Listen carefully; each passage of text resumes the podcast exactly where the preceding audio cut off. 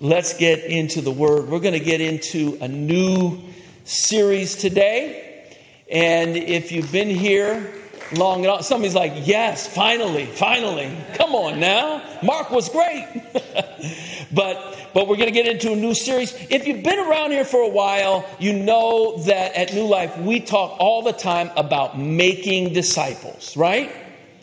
But we're going to talk about what that term really mean, what those words mean. So, over the next eight weeks, we're going to do a deep dive into that question. The series is called The How of Discipleship.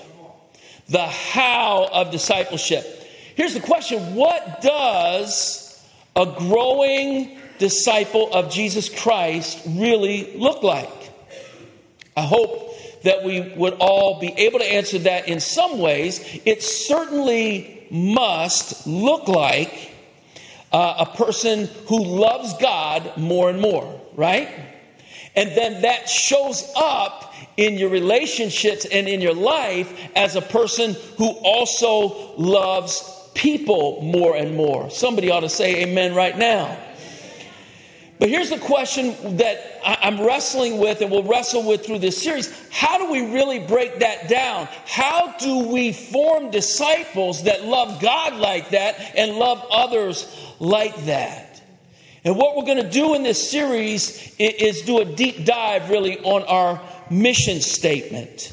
And so let me reframe the question this way. What does it, what does a well formed disciple of Jesus Christ actually look like and live like. Amen? So here's number one. Number one, they're growing in their understanding of God, themselves, and the world in a way that inspires and empowers them to live more like Christ.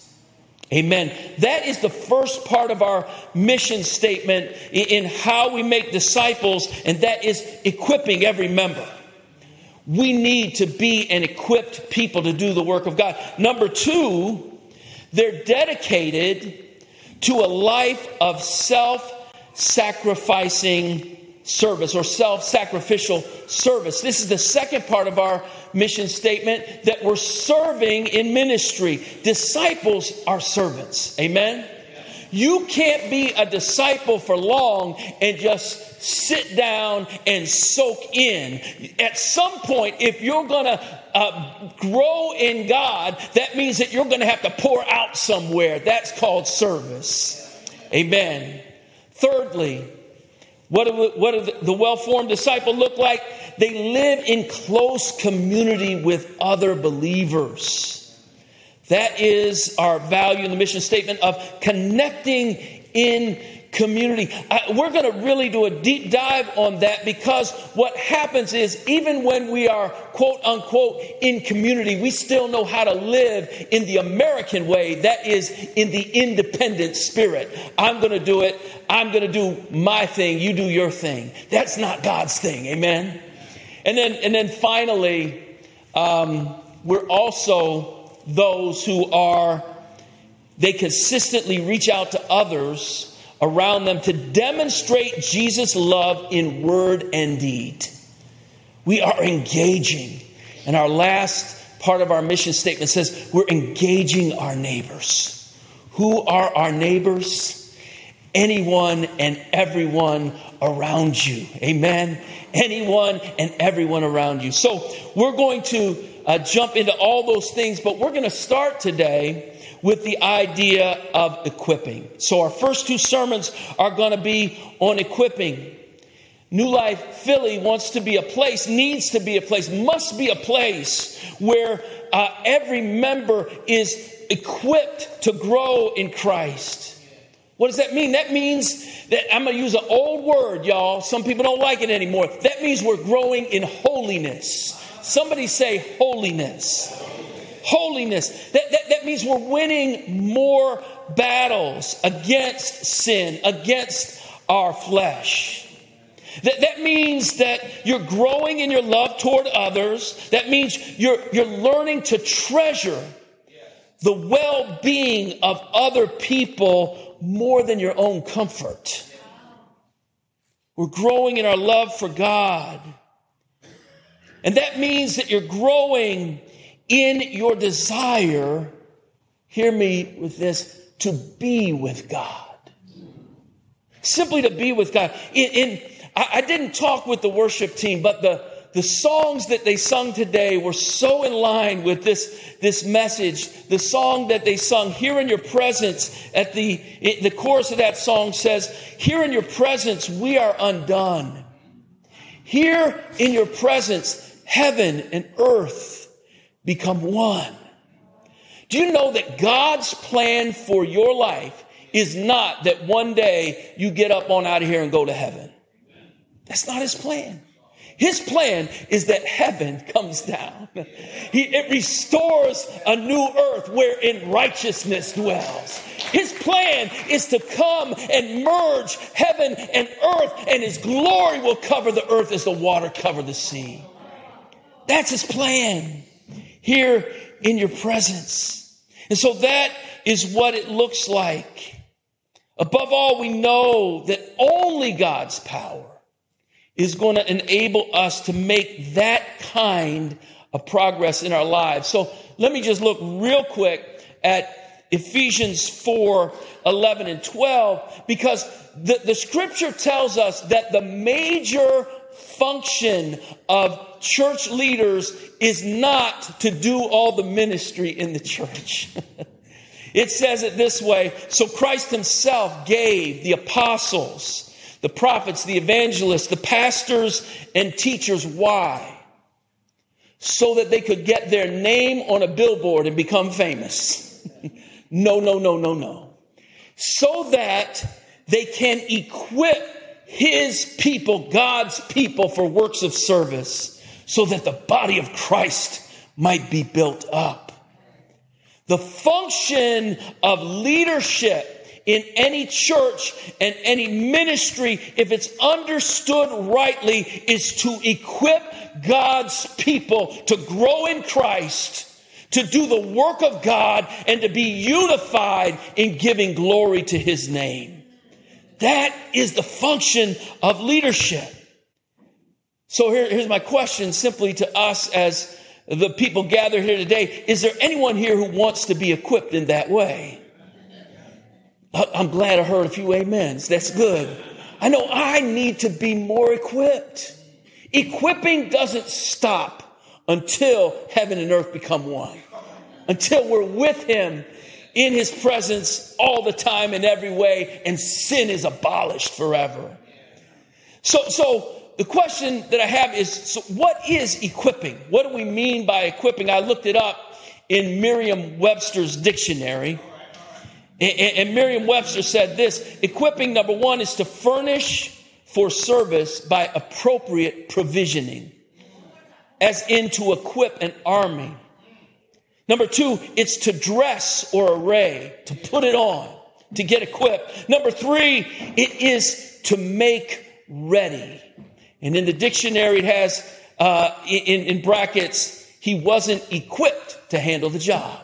So it's this idea of putting on something, dressing up in something, being furnished so that you can appropriately, appropriately do what you've been called to do.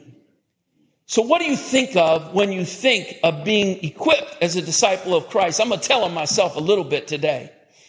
Uh, as I began to sit in God's presence today, uh, this week, I was well along in my sermon preparation, I had a lot of verses from epistles um, as I was doing this. And God changed the entire direction of this sermon today as I sat in his presence. In many ways, for me, when I think of being equipped as a Christian, I think of studying. I think of reading. I think of podcasts and YouTube sermons. I, I, think of mastering new material, memorizing scriptures. I, I think of the things that I do to put on this full armor of God and get equipped, like a football player putting on his helmet, his shoulder pads, putting on his cleats and all the, the body armor that they gear up with. They're ready to go into battle. And, and when I think that way, I think, well, I got it right in the Bible, Ephesians 4. Take off the old self and put on the new. It's this equipping that I'm doing mostly through study, through reading, through memorizing, through classes, through all of these ways. God stopped me as I sat in his presence. I think it was Wednesday or Thursday. And he showed me, Larry, you're missing something big. It's not that we shouldn't read the Bible and other good books. It's not that we shouldn't study, study to show yourself approved. That's in the book, right? It's not that we shouldn't memorize scripture, meditate on it day and night, Psalm 1. It's not that we shouldn't do any of those things. But what God impressed on me was this right here cognitive discipleship techniques left to themselves are utterly inadequate to produce permanent and transformative spiritual formation. It's a lot of big words there. What, what I mean is, if it's all just what you're doing with your head, your heart and life won't be transformed from the inside out. And that is what the Lord has for his people. And I would say, unfortunately, in the Protestant tradition of which I'm a part and I think just about everybody here is a part. We've missed some of the greatest keys that God has for us in true spiritual formation. Now, I'm going to talk about Bible reading and study and academic type learning. We'll talk a lot about that next week. Um, and we'll give some resources on it. But I want to make sure that we go deeper than that, actually, way deeper than that. I, I believe that the evangelical church in our country today is in the poor shape it is in in many ways because we've weighed so heavily on the academic, on the cognitive, and even on what we do that we've missed the very things that allow us to be internally formed as disciples of Jesus Christ. Let me put it this way. When we do Bible study gymnastics, when we can show off in what, what do they call that when you're memorizing scripture? The sword things, what do they call that? Sword drills. Okay. When we become the master of the sword drills. I got that verse. I got that verse. That doesn't guarantee in any way that you will experience a growing hunger and thirst for God. Somebody says that, that can't be true. That can't be true. Listen, almost anyone who's gone to Bible college or to seminary knows exactly what I'm talking about. When, when, when studying the word becomes so much an academic pursuit, it often leads, most the time leads to places of spiritual dryness and a dangerous emptiness if there are not other critical dynamics at, at work. Let me just share this before I move forward. Um, I live my life very often and, and right now in a place where I'm often just overwhelmed, overwhelmed by grief overwhelmed by tragedy, overwhelmed by the pain that I see around me being experienced in this world, even if I'm not experiencing it directly myself. I, as I pray with others, and as they often offer me a privileged place in their life and invite me into their personal suffering. Invited into the suffering in my family, my neighbors, my brothers and sisters here at New Life. I continue to look at the brokenness in our city Day after day, our nation, our world, I'm overwhelmed. My best guess is that I've been involved in about 250 to 300 funerals. I don't know the exact number. I buried both of my parents, many other family members, neighbors, infants, little children, teenagers, victims of gun violence, drug overdose, suicide, accidents, and those ravaged by cancer and other diseases. I've held hands with people who seem to have a strong walk with God and to see them just about lose it as they're facing death. That's rattled me. And I've seen other believers looking and staring at death with peace in their hearts. That's blessed me. Here's what I understand. An academic, cognitive understanding of God will not keep me sane or help me walk in this world where grief is everywhere. It won't do it. And so today we're going to look at contemplative spirituality, just a little, for a little bit, as a part of our equipping and what we need to truly grow in Christ. So I've asked two people, uh, Maranatha and Rob, to come up today. Instead of standing together to read the Word of God, I'm going to have them read for us from Psalm 63, 1 through 8. And I, I wanted them to do this because if you look at this psalm, and if we simply read it together, as we often do, we don't have the emotional content that is really in these words. Amen. So I wanted to bring out some of that. And so uh, let me pray as we get ready to receive God's word. And when I'm done praying, Rob and Maranatha, you can read for us. Father, prepare our hearts to hear your word. Shape us by your spirit. Be with us in these moments now. We come to you in Jesus' name. Amen. You, God, You, God, are my God. Earnestly I seek you.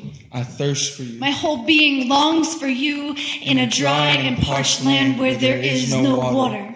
I have seen you in the sanctuary and beheld your power and your glory. Because your love is better than life, my lips will glorify you. I will praise, Praise you as long as I live. And in your name I will lift up my hands. I will be satisfied as with the richest of foods. With singing lips my mouth will praise you. On my bed I remember you. I think of you through the watches of the night. Because you are my help. I sing in the shadow of your wings. I, cling, to you. Your Your right right hand hand upholds upholds me. Amen. Amen. Thank you. My title today is Equipping 101 Growing in a Hunger for God. Growing in hunger for God. Can I share some sad news with you today? Thank you. um, your life will always be full of voids. Your life will always be full of that. I, I remember as a young Christian and, and learning how to do evangelism. Some of you know this, and we, we talk about every person has a God shaped void in their heart, right?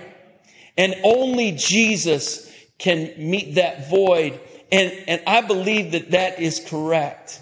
But I don't believe that the implication of that is that if I simply give my heart and life to Jesus, I'm not going to have any voids anymore. Amen. I've found out over almost 40 years, it don't work like that. Somebody ought to say, Amen right now. Amen.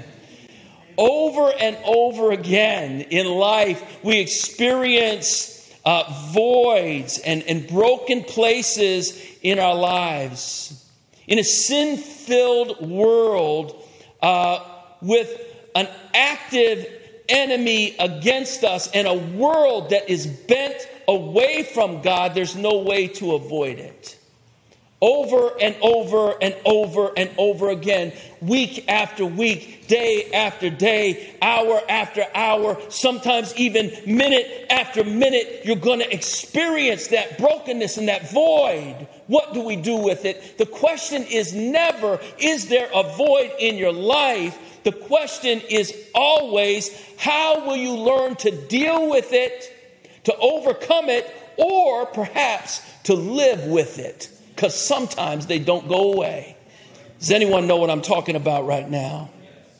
And the truth is, there's only two ways that we can deal with those voids. I'm going to give you the first one, and, and some brave person, if you can tell me what the second one is, okay? Get ready. So, number one, the first way we can do it is with God's help. Who wants to tell me the second way? Thank you, thank you, thank you. Without God's help, there's only two ways to do that. And we should remember that the essence of sin, we see it in Genesis 3, and then we see it throughout the Bible, is I can do this without God. I can do it without God. And it might seem innocuous. It might seem like it's not that big of a deal. It's not that far away. I'm not straying that far. What I'm doing is not so bad. But when you are doing it independent of your reliance on God, you will find yourself in sin. And so God needs to help us. When we talk about contemplative spirituality, we're talking about beginning an inner journey to knowing God and knowing ourselves better. Most especially, this journey is aided by times of silence and solitude. That's not much in the evangelical tradition. I'll talk more about that. One of the 20th century's greatest writers on the subject is a man named Henri Nouwen. And Nouwen put it this way Without solitude, it is virtually impossible to live the spiritual, to live a spiritual life. We do not take the spiritual life seriously if we do not set aside some time to be with God and listen to Him.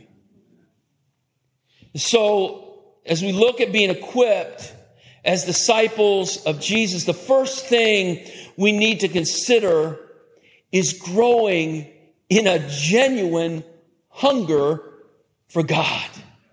Did you see that in this psalm? It's all over it. The, the, psalmist says, David is the psalmist, and he says, Earnestly I seek you. He says, I thirst for you. He said, My whole being longs for you, God. You see the passion stirring up David's heart in those words. I love verse 5. He says, I will be fully satisfied with the, as with the richest foods. David is in the desert, the scripture says. But, but David doesn't say, I'll be satisfied if you get me some of the richest food. I'll be satisfied if you can get me some Gatorade, God. I'm thirsty right through here. That's not what David says. He says, God, I want you. I'm hungry and thirsty for you.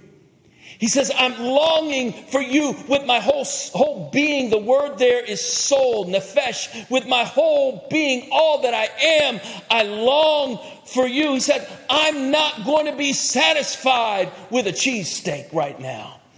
I'm not going to be satisfied. Lord, help me with a Chick fil A peach milkshake right now. I won't be satisfied with a 16 ounce medium grilled, cross grilled ribeye right now. I'm not going to be satisfied with the richest of foods, the best of foods. God can fill me, and I need God to fill me in a way that nothing and no one else can. There is no chocolate Jean dessert that can curb my craving for the living God. That's what David is saying. I find it interesting here that David is writing in the desert. He's in a dry place, no water, harsh conditions, a place, the desert, the place of suffering, the place of hardship. But he's not looking for that kind of food.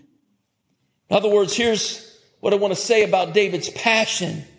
God is not seen by David as a means to an end. Get me some good stuff, God. This is what I need from you, God. Instead, God himself is the end that David desires. God himself is the end that David desires. Do you get that? Do you hear that? I promise you that as that reality becomes more and more true in your life, it will transform the way you pray. I'm challenged by this psalm. I realize that I can't say consistently that my craving looks just like Psalm 63. My craving zigs and zags at times.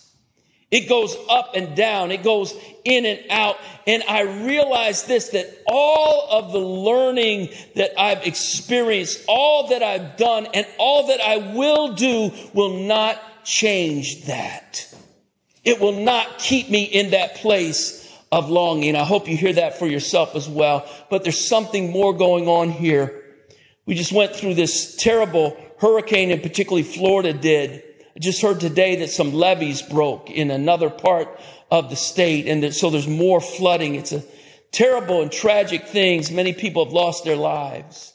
But in the same way that the warm ocean and Gulf waters give fuel to that hurricane, allow it to grow quickly in strength in the same way that that fuels the hurricane there is something that fuels that ravenous hunger for God that learning is never going to approach.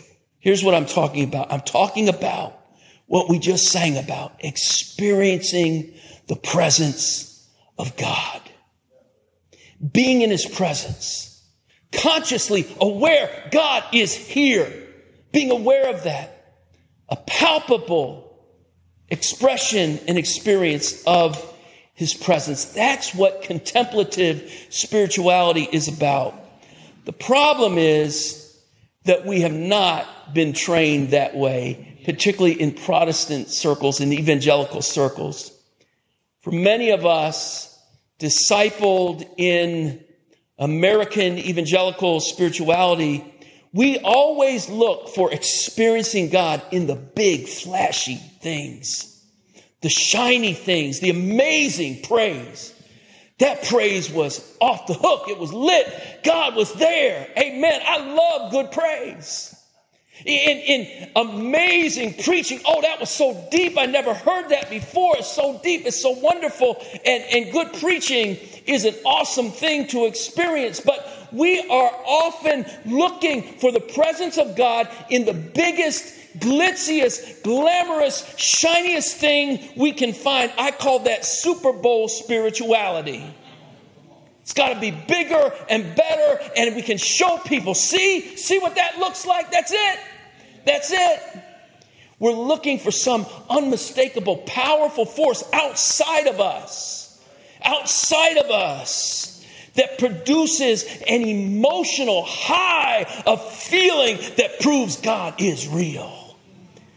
But Super Bowl spirituality is almost never how God comes to us. It's not how God does his interior surgical work of setting our hearts in a right place. That's not how God does it. Ask Elijah.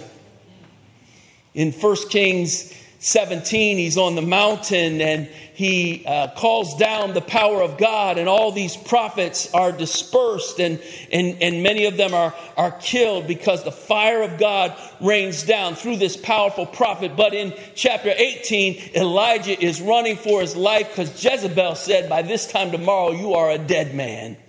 You're a dead man. And so Elijah is running from God. And finally, he finds himself in this place of utter weakness, of utter frailty, and he needs to hear the voice of God. You know the story, many of you do. There comes this mighty, powerful wind that moves everything around, but God is not in the mighty wind. There, there's a a fire that consumes everything in its path. It's mighty, it's, it's, it's bright, it's hot, but God is not in the fire. Finally, not only is there the wind, not only is there the fire, but there's a powerful earthquake. Something that can move mountains and cause tsunamis, a powerful earthquake. But the Bible says God was not in the earthquake. Now here's Elijah at the end of the end of the end of his wits. And God speaks to Elijah. One translation says, in a still small voice. One way to express that would be a silent whisper. God speaks in a silent whisper. And this, brothers and sisters, is our dilemma. This is the great difficulty that we face because our lives are so busy. Our lives are so full because we're so important. Got so much going on that we are too busy to hear God's silent whisper too overwhelmed with the frenzy of the next thing and the next thing and the next thing to actually stop and experience the presence of God. I, I, want to reorient the way we think about prayer. Prayer, many times, is primarily putting out our to do list before God. Amen? Now, if we're real good at prayer, we realize that before we put out the to do list, we have to prepare the way with some praise, right? With some thanksgiving. Let's do that. Let's do that. But now we're going to get to the main event. Here's the list, God. You got it? You hear it? You got to do this now. Because your word said, if I ask, it's going to happen. You got to do this, God. You got to be careful about laying out the agenda for God today. Amen. he laughs when we lay out the agenda. He calls us to pray. He does call us to ask. I'm not saying that that's not a part of what we're doing, but I'm saying that's not the heart of it. It's not the heart of it. In the evangelical tradition, it's interesting to me that we emphasize that salvation is not just religion. Some people say we're not a religion. It's not a religion. It's a relationship. Has anyone heard that before? Well, it's all right to have some religion, but, but it is a relationship. It is a relationship with God. But here's what I find interesting in this tradition that, that emphasizes it's a relationship. We often don't have a time in that relationship to hear from the other party. Amen. We don't have a time to hear from God Himself. I believe that we do great damage to people when we tell people that the only legitimate means of hearing from God is through the Bible. I love the Bible. If y'all have been here any length of time, you know I do. So don't, don't, don't talk about my credentials on that. I love the Word of God. But it is spiritual malpractice to tell people that the only place you'll ever hear God is in the pages of that book. God is a speaking God. And he wants to speak to you.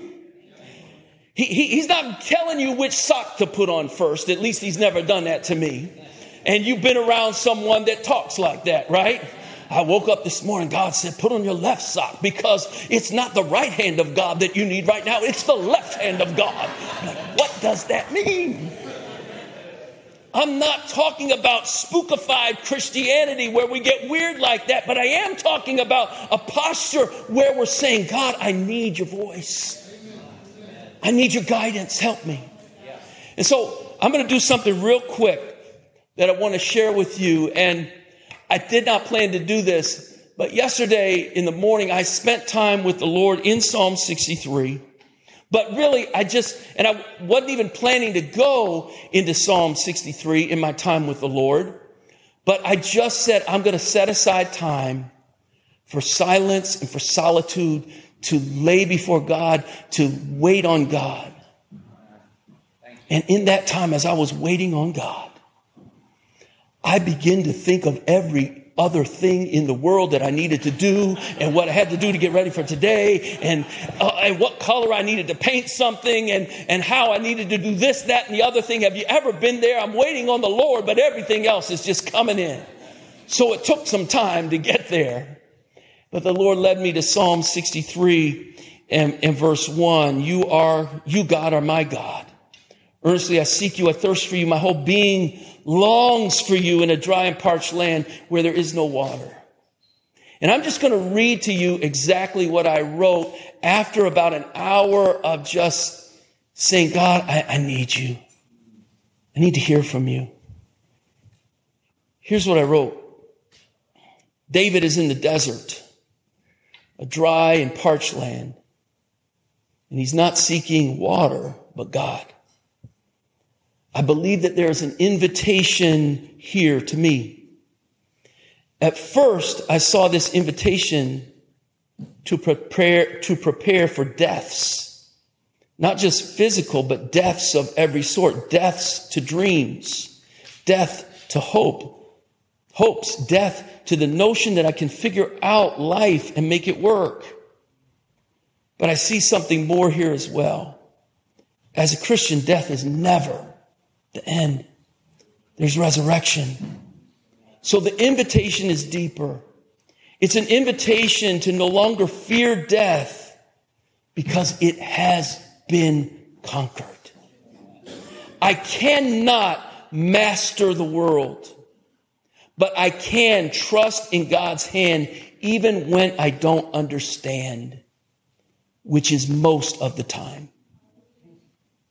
And then I wrote, this prayer Lord, help me to accept your hand and to grow in my thirst and longing for you.